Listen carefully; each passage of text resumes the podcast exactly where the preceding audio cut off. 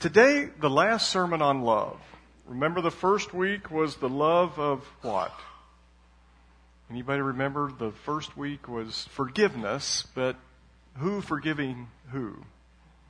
God forgiving us. Okay, the second week was forgiveness on our part, forgiving others. That was a love that God wanted us to show. The third week was love between husband and wife. That was last week. Remember, wives, submit to your husbands as is fitting in the Lord. Admire them, respect them, show them honor. And husbands, love your wives, or agape, love them, meaning love them like Christ loved the church. Be willing to give your life for them. That's a pretty strong love husbands are to give to their wives. Today it is a love that we call compassion and uh, directed towards the needy.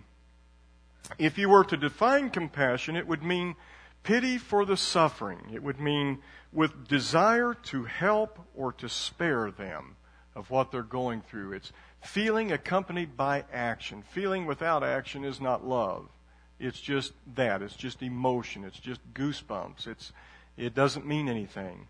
So compassion really defined is feeling accompanied by action. So looking at this subject, this thing that we call compassion is really timely for the 21st century in which we find ourselves. The church now needs to be compassionate more than we ever have been before. We really need to be that way.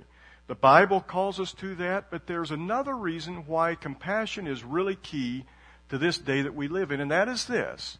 George Barna, who does all this surveying and study of the times and things that are going on, and he, he knows what's going on, he says, the number one reason that people will seek out a church in this day that we live in right now, and he's talking about people that do not go to church, that do not know the Lord, the number one thing that will draw them to a church is simply this, that they will go to a church that cares about them, that shows compassion. It used to be other factors why people would come to church, but the number one thing today is they will go to a church that will care about them and the needs and the crises in their lives, and a church that will respond to those things. And uh, so people really want a church like that. And that's bad news. Because George Barna has discovered that people will come to the church that's really meeting crisis needs. But here's what he's also discovered. With the people out there that are not going to church, he's surveyed them and he's asked them, why do you not go to church? What is it about church that you, that keeps you away, that you are not going? And he puts it this way, many people remain unchurched because they have looked us over and do not especially like what they see. That's kind of startling. So there's good news and the bad news. And uh, the long and the short of, is, of it is this we are entering into a great time of opportunity for the church. Maybe one of the greatest opportunities we've had in a long time for the church. Unchurched are, people are looking for a church. If they see there is a church that really cares for them, that will really understand them, that will really reach out to them with feet and action in their crisis needs, they will come to that church. That's good news. We have a sign out in front of our church. I don't know if you notice it, if you ever read it, we change the, the little quotes, the slogans from time to time. Sometimes we advertise events on the sign out there, but it's, it's out there and, and I kind of pray for that sign now and then. Lord, help us to put things up there that will draw the attention of people, that will, you know, just do something in their lives and use that sign as a tool. So there's a sign that people see as they go by. And it would be interesting to know how many different people actually of all the people driving by the church do read that sign, I think the number is probably pretty high because you can't miss the sign. It's there. But you know what? There's another sign out in front of our church. It's invisible. You don't see it. There's no words on it, but it's out there. And I would like for that sign to be the kind of sign that when people drive by this church and they say, there's Derby Church of the Nazarene, I would like for that sign to read to the people in our community that, that would be a sign that would say to them, there is a church that loves you. There is a church that if you've got a need and they come to find out about it, they're going to listen to you. And they're going to put feet to action and they're going to do something about it. I would like to have a sign out there that says that very thing. How many churches do you go by in uh, in your work week and and you ever wonder to yourself, I wonder what they do in their church. Do you ever do that? I wonder what that church is all about. You know, we're Nazarene, you go by Methodist. I wonder what they do. You see a Baptist church. I I wonder what they're all about. You see a Presbyterian church, you see a an independent church, you see a community church. You ever ask yourself, I wonder what those people are like and what they do. And if you really knew, that would be an invisible sign of that church. I wish we had an invisible sign that people drive by and they somehow got the word, somebody shared something with them that said, you know, that church is a great church. I've seen them forgive people. I've seen them care for people. I've heard of stories of people going there that I know they've had great needs, and I know that church really made a difference. That's the invisible sign that, that I would like to see. Well, again, speaking on compassion, love is compassion. I've picked out another interesting scripture passage to go along with it.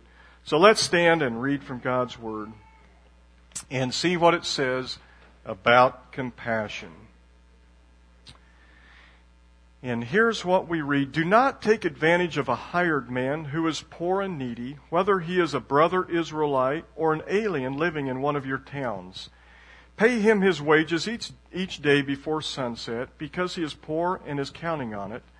Otherwise, he may cry to the Lord against you, and you will be guilty of sin. Fathers shall not be put to death for their children, nor children put to death for their fathers. Each is to die for his own sin. Do not deprive the alien or the fatherless of justice, or take the cloak of the widow as a pledge. Remember that you were slaves in Egypt, and the Lord your God redeemed you from there. That is why I command you to do this. When you are harvesting in your field and you overlook a sheaf, do not go back to get it. Leave it for the alien, the fatherless, and the widow, so that the Lord your God may bless you in all the work of your hands. When you beat the olives from your trees, do not go over the branches a second time. Leave what remains for the alien, the fatherless, and the widow. When you harvest the grapes in your vineyard, do not go over the vines again. Leave what remains for the alien, the fatherless, and the widow. Remember that you were slaves in Egypt. That is why I command you to do this. You may be seated. Well, we're going to look at some myths today. Myths are those things that we think are right, are real, are truthful, but they're not. They're myths. And I've got seven of them I want us to look at this morning. It will not take that long to look at them, but myth number one is simply this. The God of the Old Testament lacked compassion. We'll all have to admit now from time to time that we even think that, don't we? Especially as we're kind of reading through some of our Old Testament now and we're coming to some things and, and God tells the people to wipe out every living, you know, being and creature in, in places and take over the land and other things come up and we, we sometimes get this myth that the God of the Old Testament was not as loving as the God of the New Testament. That is a myth. Hebrews 13:8 tells us that Jesus Christ is the same yesterday and today and forever. God does not change. He has always been the same. And uh, so we kind of look at the Old Testament stories of how God showed his anger towards unrighteousness, and we kind of picture him as a fuming God. In fact, some of the Hebrew words in the Old Testament depicting God's anger is the anger depicted of, of a wild boar that is just fuming at the mouth and ready to attack. And that describes God's anger. And God does have anger like that. And God displayed that in the Old Testament. And we see God in the Old Testament as a God who means business, a God you do not trifle with. And as we come to the New Testament and we look at the stories in the life of Jesus, we see a God that we see as so compassionate and loving and caring. But we also do have to admit, don't we, that there were periods in Jesus' ministry in which he was a little bit angered. And uh, when he spoke to the Pharisees and he said to them, Woe, I mean, this was not uh, just an easy spoken word, this was a very harsh word that he used against them. When he spoke of, of different things coming along and so on, he was not speaking in little soft words, was he? But he was also giving the idea that he believed in a Father that you do not trifle with. Remember, too, that in the book of Revelation, Jesus is depicted as both lion and lamb. Lion is a picture of ferociousness. Lamb is the soft, loving. And uh, so God did not change. And, and uh, the sternness in, of God and the compassion of God will also be there in the day to come. But here's what's interesting. In our passage of Scripture, we discover God was a God of compassion. See, He initiates laws for the sake of the poor, for the sake of the unemployed, the widow, the orphan, the stranger living in a foreign territory. In fact, Israel was the only nation upon the face of the earth in that day. If you were a foreigner and you escaped to another country to escape injustice, say you were wrongly accused of something, and so you, you run to another country to seek asylum or you seek uh, uh, protection, the only nation on the face of the earth that was instructed to protect the foreign um, aliens like that was the nation of Israel. No other nation could you go to and be protected. But God is saying in this passage here, if an alien comes to your nation and he is, he is a fugitive, you protect him. Now we're talking about a God of compassion here. He, he was a God of the innocent. He was a God of the hungry. He was a God of the slave. He, he overlooked all of society. And God was a compassionate God. And He is saying in this passage here, you too will be God, be people of compassion. God has always been this way in our world. And then Jesus came to our world so that God could show us if I really were living among you, if I were in human form, this is who I would be. And Jesus lived that out. So myth number one is God is, is a lack compassion in the Old Testament is a myth. Let's go to number two. The myth, the second myth is this, that compassion can be just simply giving a handout. I give it, I'm done, I've done my deed, that's all I need to do. 1 Corinthians 13:3 says, "If I give all I possess to the poor and surrender my body to the flame, but have not love, I am nothing. That's given quite a bit, isn't it? I give everything to the poor, give myself to the flames. Have not love, I am nothing. It's hard to imagine someone giving all they have to the poor if they really didn't have compassion and love for them. Except that I suppose maybe they're thinking there's a motive behind it all and I'll receive some great recognition or some great payoff and and so they do it because it gains nothing before God. So compassion must come from the heart. And as you read through our passage of Scripture, you get the idea that God is telling the people, I want you to be this way because it's in your heart. I want you to have compassion. I want you to feel it. I want you to sense the needs of others. Do it because God loved you. Do it because God showed great compassion on you. Now you reflect that to others. Twice God reminds them of the compassion he showed to them in verses 18 and 22. He says, Remember that you were slaves in Egypt, and the Lord your God redeemed you from there. Compassion, see, it has to come from the heart, and it has to be more than, well, I'll just give a handout here and there. And not a lot of feeling behind it, not a lot of really a lot of concern of what it's doing, just just a handout. Compassion remembers that people have dignity. The giving here that God is instructing the people to do is a very interesting kind of giving. It says, as you, as you harvest your fields, the grain, and you go over your grain, but you look back and you notice, oh, we forgot one there and one over there, one over there. God says, No, I command you, do not go back and get them. when you shake the olive trees and the olives come down and you gather all the olives and then a few days later you realize there's more olives we didn't get, God says, do not touch them. Leave them there. When you go over your grapevines and you pick all the grapes that are ripe and you take them with you and maybe a few days later you notice we missed some grapes, God says, don't go get them. Leave them there. Why? Because it's a dignified way of letting the poor and needy take care of themselves. It's not a handout, is it? Don't you find that very interesting, the way that, that God does that? It's doing two things, isn't it? It's, it's making people work for what they can get, but it's also doing it in a dignified manner where they're not begging, where they're not in a handout line being labeled by society. Uh, it keeps everything in a really uh, good way, not just dumped into their lap. So, myth number two is compassion is not just simply giving a handout. Myth number three is, is uh, kind of similar, I suppose, but compassion is only to be a one time thing, we call it. In other words, I kind of feel like I ought to do something. I feel a little bit of guilt, so I'm going to give, and oh, now I feel pretty good. I'm okay. I'll go on my way. But it is not to be that way.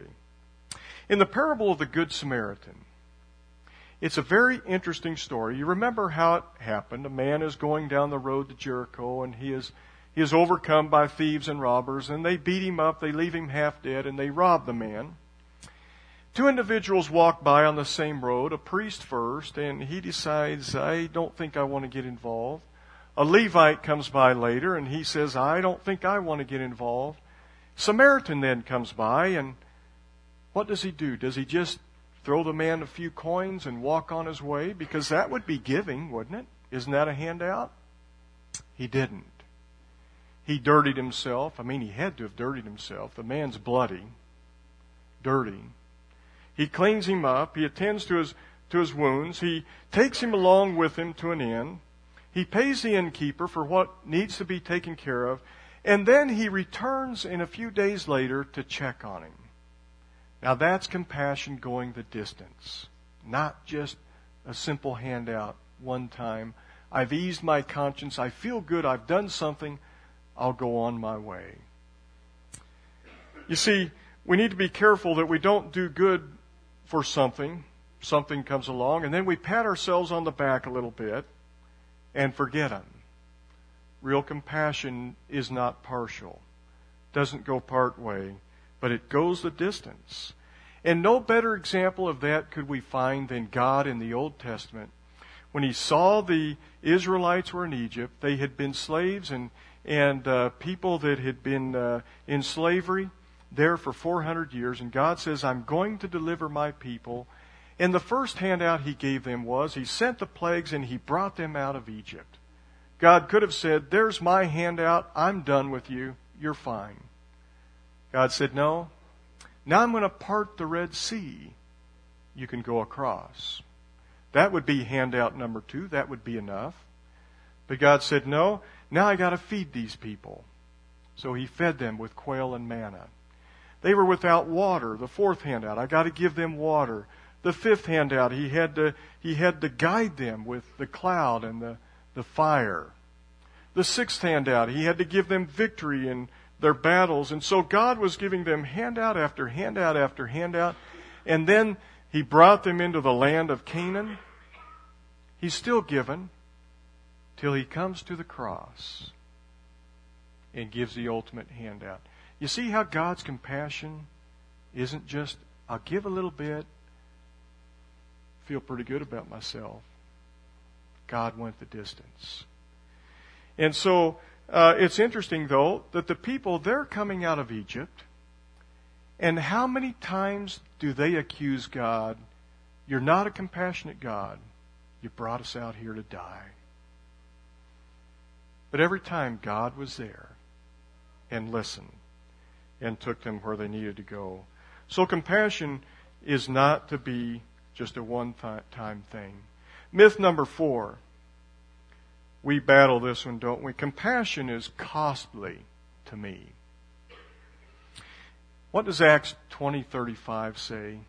It is more blessed to give than to receive.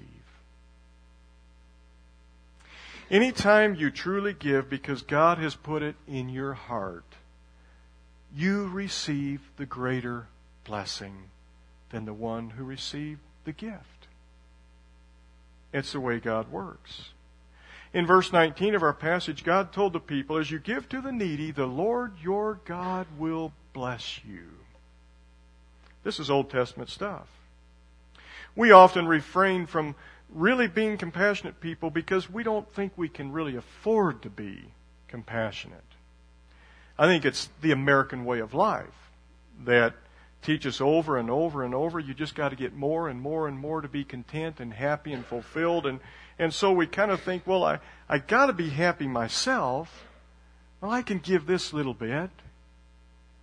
And we think happiness, fulfillment, contentment is gaining and gaining and reserving for ourselves. And God says, well, that's really not right. Real joy and fulfillment comes in giving. More blessed to give than to receive. It's the hard part. So, to be compassionate people, I think we have to pray to God, help me to have your heart. Impress upon my heart that I can afford to be giving. Cut the string to my wealth and my possessions. Set me free from it. Give me the spirit of compassion with all I have and all I do. Myth number five. Man, I gotta slow down. Myth number five is my compassionate giving can be impersonal. I don't have to get that involved. I can give, but I can do it internet style. I'm not saying I'm against internet giving, but I'm saying the myth that I personally don't have to get involved in giving. I don't have to be like the Samaritan and get dirty and that type of thing. You see, um, or doing it kind of in the third person, involved but not directly involved. James 2, 14 to 17, we read this. What good is it, my brothers, if a man claims to have faith but has no deeds? Can such faith save him? Suppose a brother or sister is without clothes and daily food. If one of you says to him, Go, I wish you well, keep warm and well fed, but does nothing about his physical needs, what good is it? In the same way, faith by itself, if it is not accompanied by action, is dead. So we go back to the parable of the Good Samaritan. That Samaritan, he stopped. He attended to the needs of the wounded man. I'm sure he got dirty. You know, could have got contaminated. All that kind of stuff. And he took him where he needed to go. He came back to check on him. And if we are living in a day in which unchurched people are saying, I will go to a church if I have found a church that says we will really care for you and love you and be compassionate towards you, if all of that, that is, is uh, true, then it makes sense that the effective church is really going to be the compassionate church. Interesting to me. Whether small church, big church, metal church, brick church, stone church, church in a tent, probably doesn't matter. And we need to do that. Now I'm reading an email. You remember last week we gave a cap to a man. Remember that? Marvin. I haven't talked with Linda enough to find out what Marvin has. Uh, he lives in a Starkey home. The gentleman that comes with her, the uh, other gentleman, that's a white gentleman, has um, He's autistic. Here's what she told me last week. I thought this is this is so interesting. If you know anything about autistic people, when Linda brings these gentlemen to church, she always parks in the same parking spot. Guess what? Last week somebody got her parking spot. Innocently. They parked there and this autistic gentleman that she brought with her just went berserk. Said, We don't park here. We always park there. And he was thrown completely off because of his autism. Somebody innocently again did something wrong. They come into church and somebody was in their pew they always sit in. And again, he was, I don't know what he did, but she said, he knew it. That's not the pew we sit in. He's autistic. And I don't know what Marvin has, but, but she emailed me this week, and I just want to read it to you. This, this is compassion, really. And it's what it's all about. Her subject was Sunday was great. She says, Thanks so much for the cap for Marvin. He is very shy, but it is all he has talked about his cap. Isn't that something? And uh, she went on to talk about somebody she noticed in church that day, last week, that she thought was very sad looking. And she said, I'm going to pray for them. And I'm not going to say she didn't have a name or anything. She described the person, but I'm not going to do that. She says, I would also like to ask about the trip. What is it about in July? For I didn't see any women's names, but was wondering what kind of work was it and and such, for I would like to do something, not sure yet. Maybe if that doesn't work out, maybe going to one of the kids' camps to help out. I am wanting to get to know some of the ladies at church and hoping I can make it to Sunday school, but next weekend, which is today, I will be working another house and I cannot come, but maybe one day to Sunday school.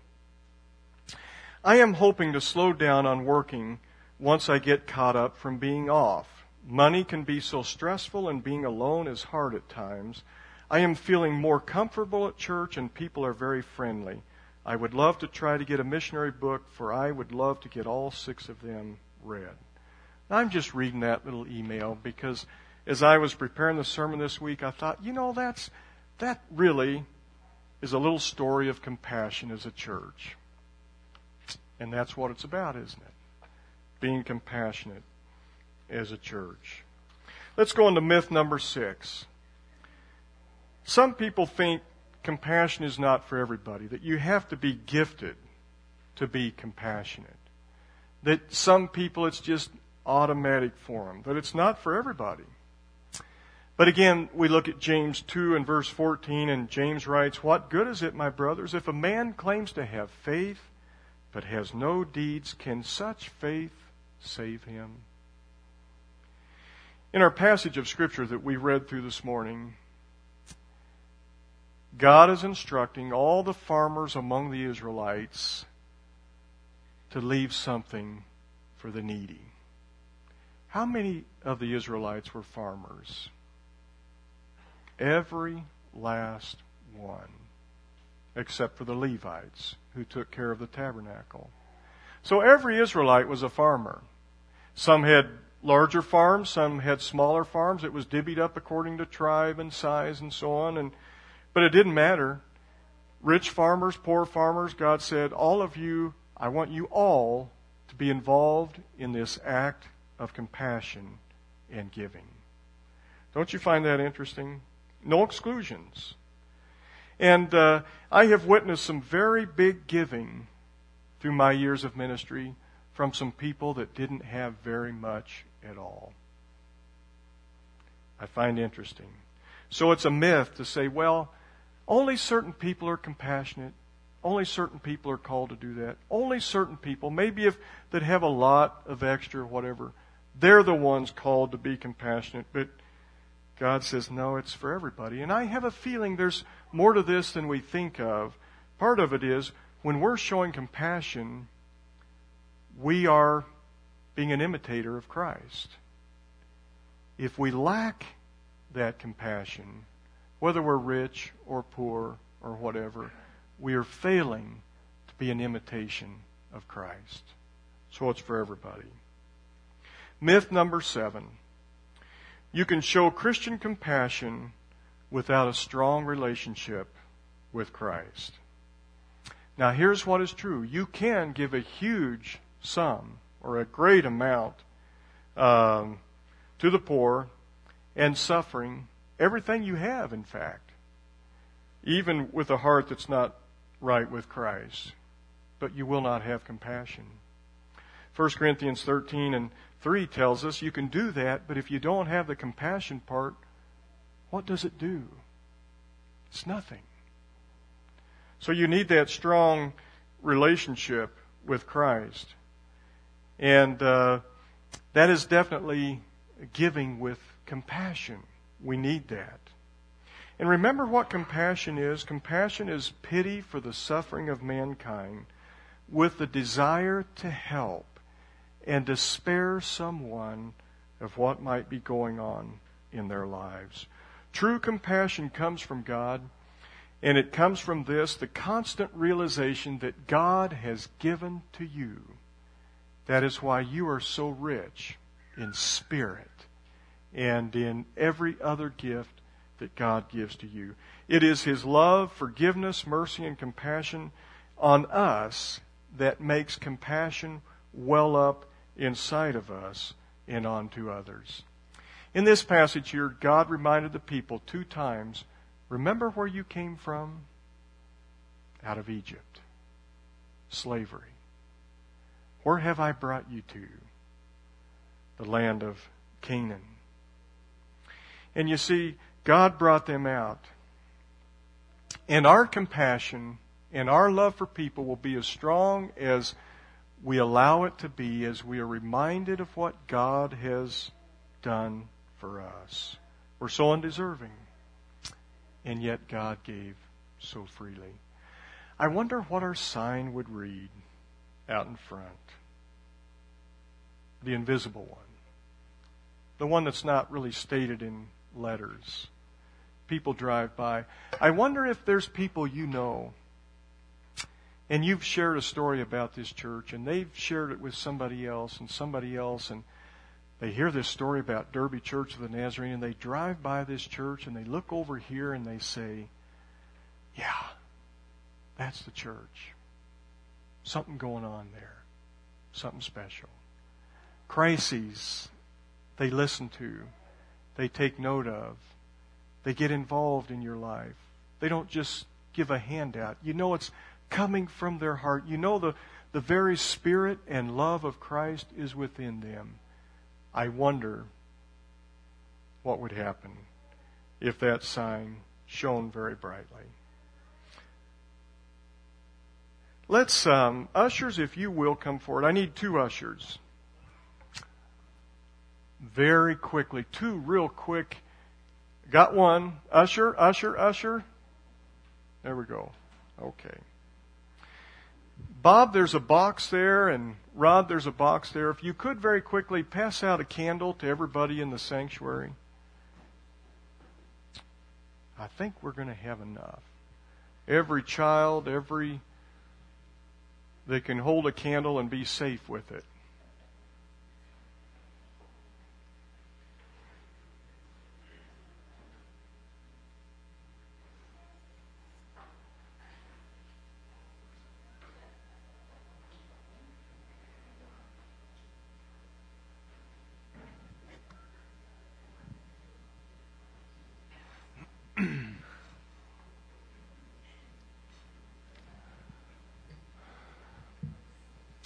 Okay.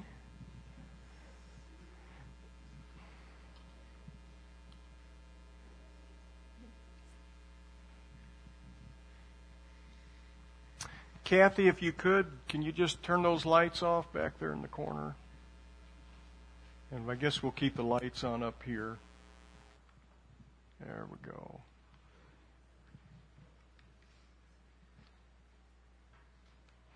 We're going to call this our compassion candle. Okay? And uh, I don't want you to forget this experience. I want it to be a flame that, that burns into your heart, burns into your life, burns into your will. God, help me to be, help me to be that compassionate person. There are some great compassionate people here in our congregation that really listen to needs and go the extra mile and don't just give out a handout. And all of us, our prayer, God, make me a compassionate person that attends to the crises in others' lives. And as soon as the brothers are done and come forward,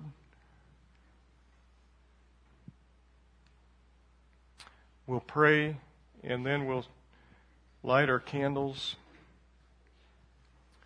and sing the final song. Okay?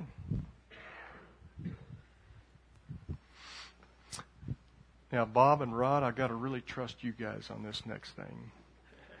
I'm going to light their candles. They're going to go down the middle and light the first candle in the middle, and that person will light the candle next to them, and we'll just go right on down the line like that. Oh, well, let's try this one. That's why I brought two.